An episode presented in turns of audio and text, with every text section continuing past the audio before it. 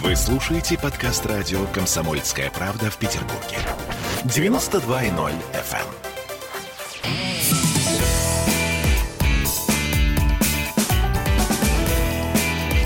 Запретных Милонов. 17.03 в Петербурге. В студии радио «Комсомольская правда» Виталий Милонов, депутат Госдумы. И у нас сегодня в очередной раз такой ассорти петербургских тем, взгляд законотворца, так сказать, на наши с вами, в общем, житейские проблемы. Здравствуйте, Виталий. Да, ну, житейскими проблемами я не могу назвать многие из тех тем, которые сегодня у нас намечены, потому что опять мои московские коллеги шутят. Шутят, некрасиво шутят. Ну, подождите, что там вам некрасиво шутят? Сейчас мы всех уберем, всех, кто некрасиво шутит в отношении вас. Слушайте, ну, вы знаете, к сожалению, я вынуждена начать э, с доцента расчленителя опять. Опять, я не знаю, вы слышали эту историю или нет? А, то, что главный нефролог Петербурга 11 лет назад, когда вот топор, вот этот вот расчленяющий, еще не был мейнстримом петербургским, тогда он э, убил, расчленил свою жену, потому что полюбил другую женщину. Ну, вот так вот. А потом, а потом московские вот эти вот э, снобы, снобистские москали мне говорят, ну что, э, в Москве не могли поделить э, женщину, а в Петербурге поделили. Ну да, сейчас целый ряд этих шуток, мемов. И на самом деле, смотрите, какая характерная штука, да? Мы уже с вами абсолютно счастливо улыбаясь можем шутить на эту тему, и нас ничего не ужасает. Это стало уже совершеннейшая обыденность, потому что Петербург называют уже Расчлененбургом, это даже улыбки не вызывает и раздражения не вызывает. Ну да, такая, в общем... Потому что я могу вы объяснить все. В чем причина? Дело в том, что мы едим корешку. А корешка питается трупами. А, в этом причина зла? Да, да, это токсины. Друзья, я рекомендую всем сурово об этом задуматься. Ну, слушайте, у нас сейчас пост, насколько я понимаю, и корешка — это, пожалуй, единственное, что нас должно радовать. А, знаете, за ту цену, за которую она продается, она уже никого не радует, кроме, а, может быть, некоторых, некоторых депутатов законодательного собрания, а, которые могут себе по позволить за полторы тысячи рублей купить эту прекрасную рыбку по цене выше, чем форель. Слушайте, ну вообще мы разбирались, у нас есть, э, покопайтесь в наших э, подкастах, потому что у нас есть большое разбирательство как раз на тему того, почему корешка стоит полторы тысячи рублей, и что это за удивительная корешка, и почему некоторая корешка на прилавках э, петербургских магазинов почему-то не пахнет огурцами. Это у нас все есть в наших материалах. Ну, конечно, потому что она говорит с литовским, латвийским акцентом. Совершенно верно, да, да. Виталий, вы все знаете. Нет, вы почему? Я просто, поскольку, поскольку у меня э, все-таки прусские корни, то я калининградскую корешку э, заверстучую. Вот оно что. Понимаете, какие тонкости? Слушайте, но я все равно, к сожалению, вынуждена вернуться к Расчлененбургу и к расчлененке. Ну что, собственно говоря, тут обсуждается человек, который расчленил свою жену, наверное, нечего. Я знаете, что вас хотела спросить? У меня будет Юрий Стоянов в эфире сегодня в 8 часов. В эфире радио «Комсомольская правда». И мы будем с ним говорить о сериале «Вампиры средней полосы». Параллельно, если вы заметили, вышел сериал «Чикатило» с Нагием в главной роли. Видели? Ну, мне кажется, это становится действительно такой, к сожалению, Понимаете, да, к чему я веду? полумодной темочкой. И я считаю, что вот этот хайп, который поднимается на этих ужасных темах, он абсолютно, абсолютно неуместен. Ну, это получается, вот это кризис, мы сами себя душим вот этими э, э, щупальцами адского пиара, которые мы вот взяли такой темп адского пиара и сами становимся жертвами этого. Э, мы э, не гнушаемся ничем ради рейтингов, ради просмотров. То есть мне иногда кажется, что то, что было уделом ну, желтейших таблоидов и телеграм-каналов, там, не знаю, некрофилия сегодня – становится на самом деле чем-то обычным в нашей с вами жизни. Мы спокойно говорим про такие ужасы. Ведь жизнь вот этого маньяка, жизнь этого урода... Это... Виталий вспоминает скопинского маньяка, которого Ксюша Собчак проинтервьюировала. Это же действительно, э, это же лютый ад, это же днище. Понимаете, вот вы представьте, вы ходите по уголкам ада, где э, там э, воняет э, жутко, кошмарно, где все лучшие чувства у вас улетучились. И вот эти люди пытаются делать хайп на этом. На этом нельзя делать хайп. Почему? Потому что да, они все скажут, мы, конечно же, осуждаем, мы же говорим, что они плохие, но они делают вот эту жизнь жизнь без жизни обычным делом э, в, в наших днях, в наших буднях. Все-таки э, э, такое отношение э, табуированное к этой тематике, оно лучше подчеркивает наше социальное отношение к этим людям. Они вне контекста, они вне повестки. Это люди, которых, о которых нельзя разговаривать. Вы сейчас говорите об этом достаточно модном сейчас понятии, да, как канцелинг, то есть, ну, как бы, да, вычеркивание, то есть э, игнорирование полное, с одной стороны. Но с другой стороны, ведь мы знаем с вами огромное количество очень талантливых э, литературных кинематографических произведений, которые были связаны с раскрытием чистого зла. И, очевидно, это для чего-то нужно. Я хочу вас спросить, возможно, как человека с православным мышлением, возможно, как просто человека, который, ну, наверняка на эту тему смотрит и имеет какое-то представление. Вот где эта грань? А, я все-таки хотел бы провести большую разницу. Русская культура, она посвящена выходу из э, дна к свету, подъему, окончанию тьмы, а, и смысл русской философии, которая пропитана православием, это спасение человека. То есть в итоге мы видим а, тягу человека, находящегося, пускай на, самых, на самом днище, к освобождению от этого порока, к очищению. Но то, что мы видим сейчас, нету, этого нету. Мы просто изучаем порог, мы просто говорим об этом. Мы, да, копаемся в этих вот хитросплетениях адских извилин э, этих маньяков. Этого не надо делать, потому что через это мы вызываем эффект привыкания, мы начинаем через, ну это как окна Авертона есть такой термин. Да, есть. Мы пытаемся, да, вот это сделать, ну нечто какой-то частью сюжета нашей жизни. Есть воришки, да, вот есть там карманники. Вот это вот вид как карман. Это не вид карманника. Карманники негодяи, подонки и приносят беду и страдания для людей. Но это совсем другое.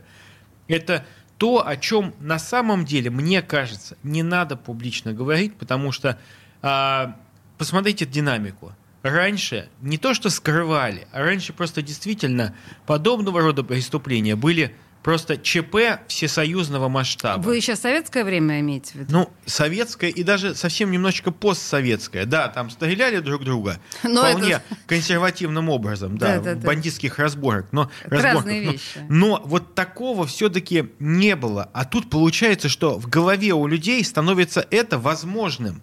А это не должно быть как альтернатива, это не должно быть вообще как хоть какой-то вариант для человека, находящегося, пускай даже в самом лютом диком кризисе. Да, хорошо, я поняла. Слушайте, ну у нас сейчас время рекламной паузы, но смотрите, вот но это взгляд Виталия Милон. На самом деле, я думаю, что есть много а, представлений о том, чем отличается, собственно говоря, толковый подход к абсолютному злу от э, хайпового, да, как вы сами сказали, хайпового подхода. Ну, то есть, когда вот я сейчас сделаю из этого ого-го и прославлюсь. Понимаете? Да, так э, самое главное, что все эти люди будут говорить, мы там показываем, что это плохо. Но на самом деле их главная цель заработать. Заработать. Или по... прославиться. Да, ну то есть заработать рекла... славу заработать, не обязательно деньги, угу. да, но стать, стать знаменитым, то есть э, получить для себя для себя какую-то выгоду. А, ну да, в общем, понятно. Хорошо, значит, после рекламы начнем новую тему. Запретных Милонов. Вы слушаете подкаст радио «Комсомольская правда» в Петербурге. 92.0 FM. эм.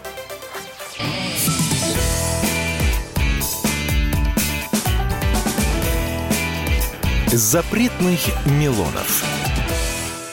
17 часов 16 минут, и мы продолжаем с Виталием Милоновым обсуждать самые актуальные для Петербурга сейчас темы. Виталий, Слушайте, э, наверное, вы обратили внимание, что последнюю неделю все очень активно обсуждали закон о защите зеленых насаждений. Звучит очень скучно. Но, понимаете, есть две э, такие установочные важные штуки. Я сейчас говорю о православном храме в парке Малиновка, который вам не чужд, как мы знаем, и новом корпусе музея Достоевского. Давайте начнем с Малиновки. Потому что э, уходящие от нас, уходящая натура, спикер законодательного собрания господин Макаров вот тут как-то очень жестко сказал, когда его спросили про зеленые насаждения и парк Малиновка, который вдруг почему-то был исключен из списка, вдруг он жестко и беспрекословно сказал, что там будет храм, что бы вы ни делали, в любом случае. Виталий, с 13 -го, э, года, я так понимаю, идет борьба э, людей за парк. Что вы думаете сейчас, вот сегодняшний Милонов, что думает? Нужен православный храм в парке Малиновка, особенно если люди, местные жители, против? А, не, не все местные жители против э, парка, э, э, парка Малиновка, потому что православный храм, храм православный угу. храм занял бы 2% от площади парка. Так. И я считаю, что люди, которые, ну, которые не поехавшие головой, а нормальные петербуржцы, которые там живут, они считают, что э, красоты Санкт-Петербурга складываются не из хрущевских и брежневских домов, а также домов 137 серии, а в том числе из уникальных храмов и соборов, которые являются объектами культурного наследия. И если бы было ну, взято, э, принято этого внимания, и в парке Малиновка действительно э, предложен был бы очень красивый архитектурный э, комплекс, который бы не в коем случае не уничтожал бы парк, а был бы таким э, жемчужиной этого парка, то угу. я думаю, что на самом деле этот хайп, который поднимает все, абсолютно все, он бы улегся.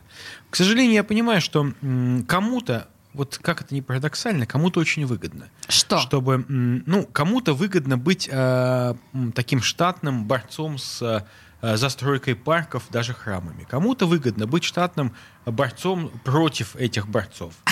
А, я, ну, тут такая немножечко маринская, маринская Санта-Барбара, которая тянется еще э, действительно с 2013 года и потом получила свое развитие в борьбе Э, вокруг Исаакиевского собора, когда абсолютно, мне кажется, абсолютно искусственная была ситуация, когда э, был перекрестный пиар, так сказать, абсолютно, и спокойное и мудрое решение, оно было, ну, не принято.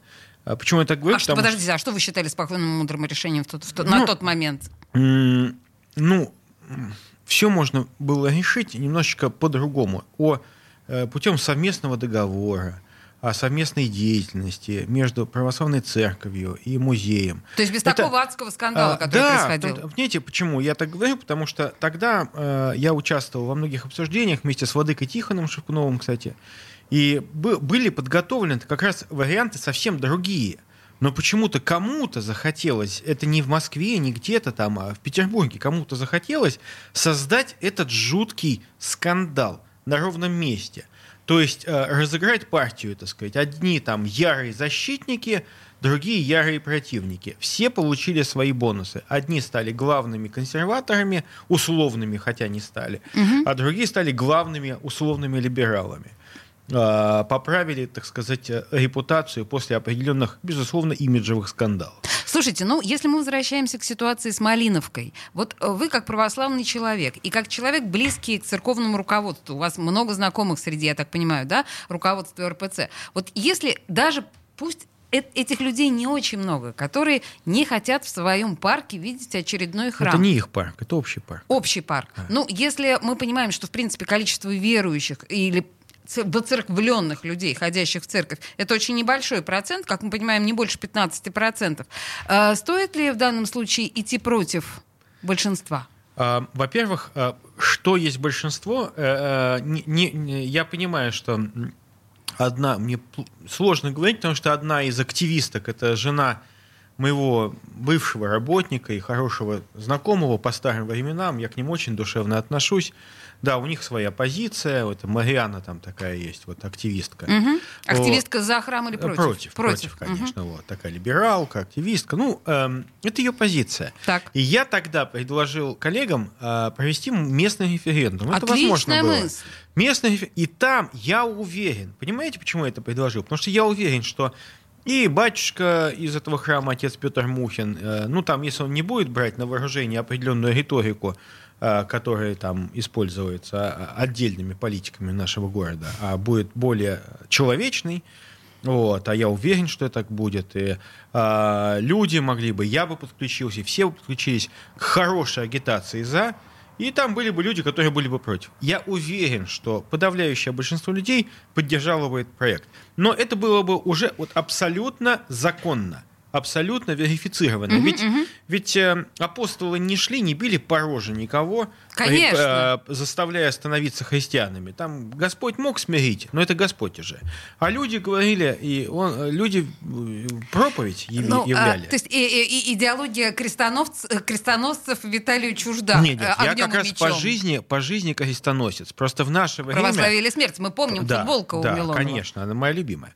А вот, но вместе с тем, я считаю, что в Петербурге мы настолько на стороне света и добра, настолько мы на правильной стороне, на стороне Монферрана, Растрелли, Камерона и так далее, что мы не можем проиграть. Вот абсолютно точно я в этом уверен. Но этот результат нужно было бы получать не административным путем, не путем давления административного, а путем общественного нормального дискуссии, дискуссии диалога. Ведь президент, вот что вы думаете, президент Путин, мог бы, по идее, если бы хотел, да, сказать, что все, я принимаю, я предлагаю закон, чтобы выборы президента отменить, а выбирали бы президента не всенародным голосованием, а, ну, предположим, совет старейшин назначал. себе, если Владимир Нет, Владимирович ну, такое сказал. Секунду. Ну, он мог бы. Мог, и я, конечно, мог И я могу сказать, что, ну, вот в определенный период времени это могли бы даже принять. Но он же этого не сказал, он сказал, нет, нельзя, по закону. Какой молодец. Выбор, выборы должны быть.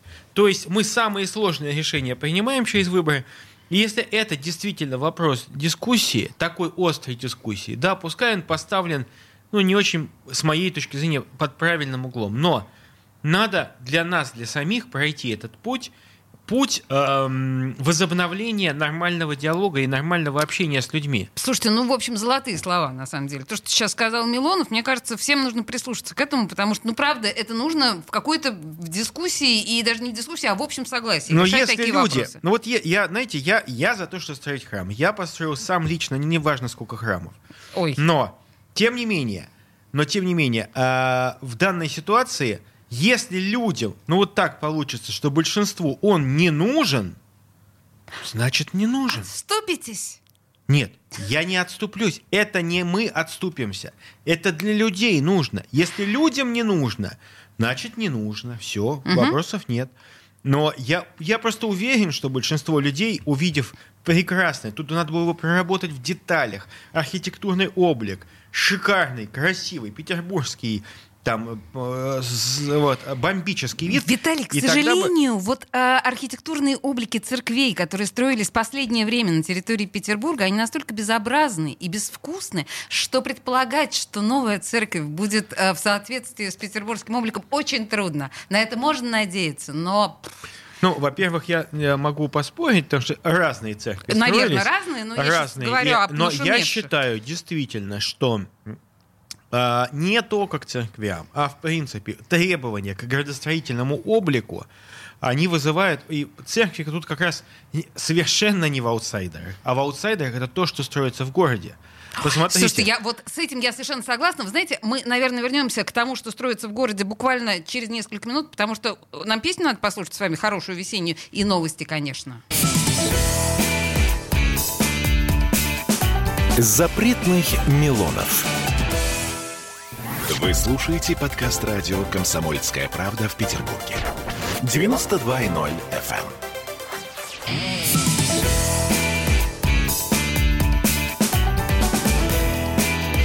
Запретных Милонов. 17.33 в Петербурге. И мы продолжаем разговор о самых актуальных петербургских темах. Слушайте, ну так уж получилось, что, э, наверное, самой актуальной петербургской темой оказывается все-таки застройка. Мы уже обсудили православный храм, возможный в парке Малиновка. Э, мы, кстати, не коснулись с вами нового корпуса музея Достоевского вместо сквера в Кузнечном переулке. Тоже, в общем, неприятная, наверное, тема. Но, знаете, я хотела более глобальную историю э, с вами обсудить, Виталий. Смотрите, вот сейчас по новым вот этим вот генплану, новым документам, которые принимает законодательное собрание, есть вероятность того, что вот эти вот так называемые рубежные поля вокруг Петербурга, э, да, они начинают застраиваться. Был закон, который защищал нас от этого, и были целые, ну, вот эти вот прекрасные промежутки, которые точно не, под, не, не поддавались. У нас есть ощущение, что на город наступают все вот эти вот Мурина, Кудрова и прочее. Я абсолютно с вами согласен. Но это тема, кстати, очень многих наших уже обсуждений, что э, Санкт-Петербург оказался в заложниках, в оккупации вот этих э, трущоб. На ну, самом давайте деле. называть их гетто, потому гетто, что пока да, они да. еще не трущобы. Не, ну да, хорошо. Этих гетто, которые строятся без э, социальной инфраструктуры, естественно, э, мелкотравчатые чиновники там, муниципального уровня, потому что в Ленинградской области решения можно принимать на муниципальном уровне еще до недавних пор. Это было повсеместно. А, мелкие какие-то жулики принимали это решение. А, эти участочки маленькие индивидуально передавались там для строительства. И действительно нет никакой ответственности. А, мы говорим сейчас о том, что Петербург страдает от безвкусицы. Да, мы говорили об этом как раз в предыдущей части. От безвкусицы, которая а, ну, торжествует в архитектурном облике Петербурга. Когда встречаешься с тем или иным архитектором, получается, ну, как бы Вроде бы же человек нормальный. Вроде и бы образование он, ну, вроде бы, вроде бы его не били там бетонной плитой по голове, там он не ел ядовитые грибы. И, в принципе, когда он что-то тебе показывает, показывает, ну, достаточно интересные вещи. А когда ты смотришь, что в результате они делают, господи, боже мой, это же просто кошмар какой-то. И здесь, здесь, конечно, а, регулятивную угу. роль должно играть государство. И вы понимаете, Государство что... или Смольный? Государство. Ну, государство в глобальном плане. Ведь посмотрите, что происходит. У нас, э, я сам был долго членом комиссии по, э, там, по развитию застроенных территорий, по генплану и так далее. И э, я могу сказать, что, к сожалению, на сегодняшний день, да простят меня коллеги, ни генплана абсолютно некомпетентно. У нас они не выполняют свою функцию. Знаете почему? почему? Потому что а, последнее время там канал 78, которого не пускают законодательное собрание, просто заполонили истории как непродуманные градостроительные решения, когда э, с голоса втором, во втором чтении вносятся депутатами поправки, отдающие сотни гектар под застройку бывших сельхозугодий. А, вот а, когда без обсуждения или даже с обсуждением, но понятно каким, а, законодательное собрание уже порядка двух, 25 э, миллионов квадратных метров санкционировало застроить. 25 а, миллионов? 25 миллионов. Это то, что... Вот, э, это официальные цифры, его, их приводил Александр Ильич Беглов, кстати. Боже. А, когда я предложил вообще тормознуть стройку в Петербурге глобально, потому что это же невозможно. Вы поймите, мы... Э, э, это как наркотик. С одной стороны, Ленобласти хорошо, потому что у них идет стройка, идет на текущий момент, пока идет стройка, идет какая-то экономика. Угу. Там налоги, рабочие, Конечно. материалы и так далее. Все двигается. Но как только стройка заканчивается, прекращается, начинается другой, отходняк начинается. То есть построенное жилье начинает тянуть за собой социальные обязательства, инфраструктурные обязательства, которые никто выполнять не хочет. И в результате, давайте мы посчитаем, что каждый квадратный метр жилья – приносят налогов условно, там, Мирчику, там, тысячу рублей, угу. а расходов 10 тысяч рублей. Потому что у нас не было бы проблем в Шушарах, если бы Шушары не были бы застроены. Да, это практически я просто, вот та же я, самая я просто, проблема. Я угу. просто говорю, что а, сейчас мы выискиваем деньги из не очень толстого бюджета Петербурга, чтобы закрыть обязательства, которые создал город, разрешив такую огромную застройку, несбалансированную. И я хочу сказать, как один из э, участников принятия закона, который предписывал всем строителям обязательно учитывать там школы, детские сады, поликлиники. Даже сейчас, вот глядя уже, как это действует закон, он не действует. Его нужно корректировать, очень серьезно корректировать.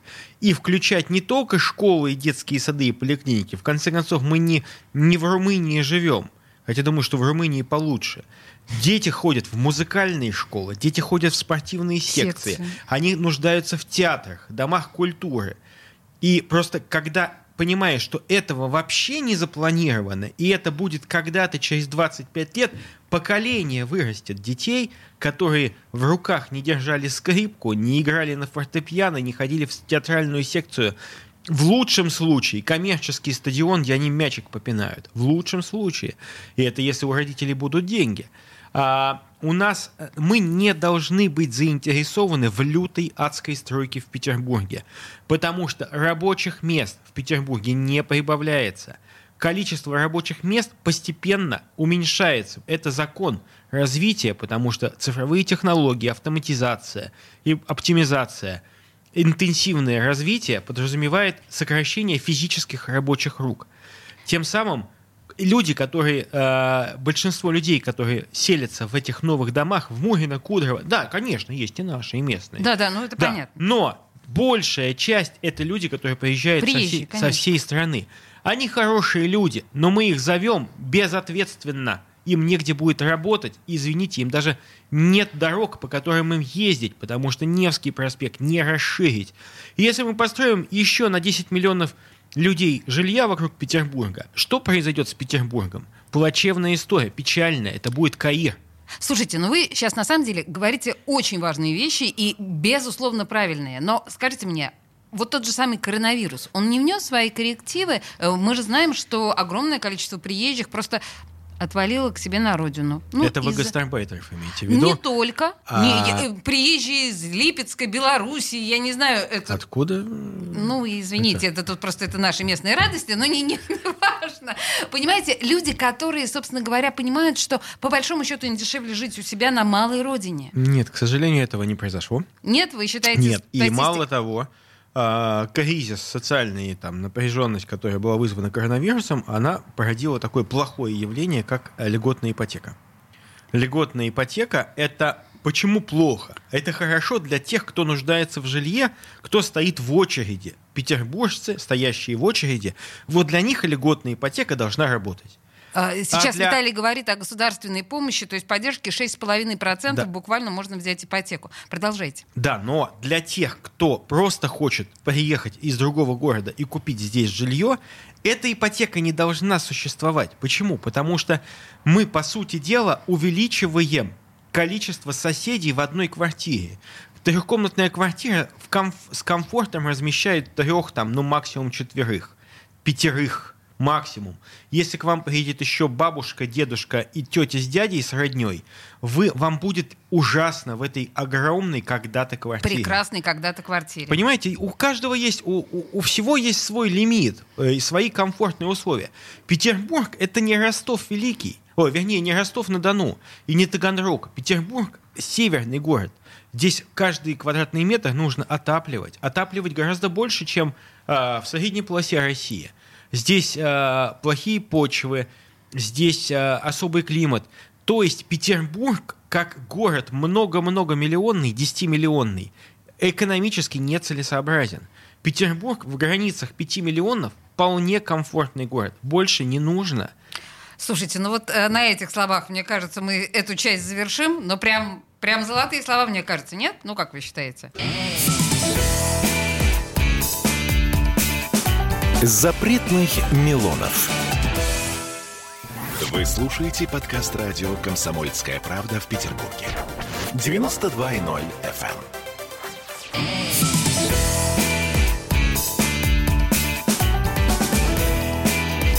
Запретных Милонов. 17.46 в Петербурге, и тут внезапно. То есть вы вообще пишете нам обычно под наши э, трансляции всякое ругательное или всякое такое, в общем, очень, э, ну, всякое разное, короче говоря. А тут Дмитрий Виталий пишет нам а, про камео про камео в фильме «Майор Гром». Виталий Валентинович уже говорил, как его туда затащили, спрашивает вас Дмитрий. Я не могу не задать вам этот вопрос. Вы как попали в чудесный... То есть, на самом деле, даже а, Антон Долин уже похвалил а, фильм «Майор Гром». Как вас туда затащили, Виталий? И что вы там делаете вообще? Я там сам, сам по себе. В смысле, вы сам как собой. депутат? Не, я был сам собой, то есть э, я снялся в эпизоде. Я, честно, не, не, никогда об этом никому не говорил. Почему? Потому что я не знаю, вышел ли я в итоге в этом фильме, потому что я сто процентов снимался, да, меня пригласили, но... Вы а, даже, по-моему, в Инстаграме со съемочных площадок э, селфи не сделали. Э, Я не, ну, я считаю, что здесь должна быть элемент все-таки этики определенный. И люди, если посчитают, они включат. Не посчитают, что я буду, э, ну, грубо говоря, э, э, есть, скромность. есть пиар там не свой, да. А, я не видел пока э, фильма, он с 1 апреля вроде бы идет в кинотеатрах. Я хочу посмотреть. Ну, не скрою, мне было бы любопытно, если остался ли там эпизод со мной или не остался. Мне действительно это было бы интересно. Значит, Дмитрий, на ваш второй вопрос Виталий ответил, что не смотрел пока этот фильм, но хочет посмотреть. А сюжет-то вы знаете? Майор Вот про- Гром, все там круть. Коррупция, Петербург, погрязший в коррупции, продажные суды и так далее. Как вам вообще эта тема? Для... Это ж комикс, Да, это комикс. Так это комикс. Я нормально к этому отношусь, потому что, э, ну, нельзя же снимать э, фильм, ну, извините меня, только там Крым.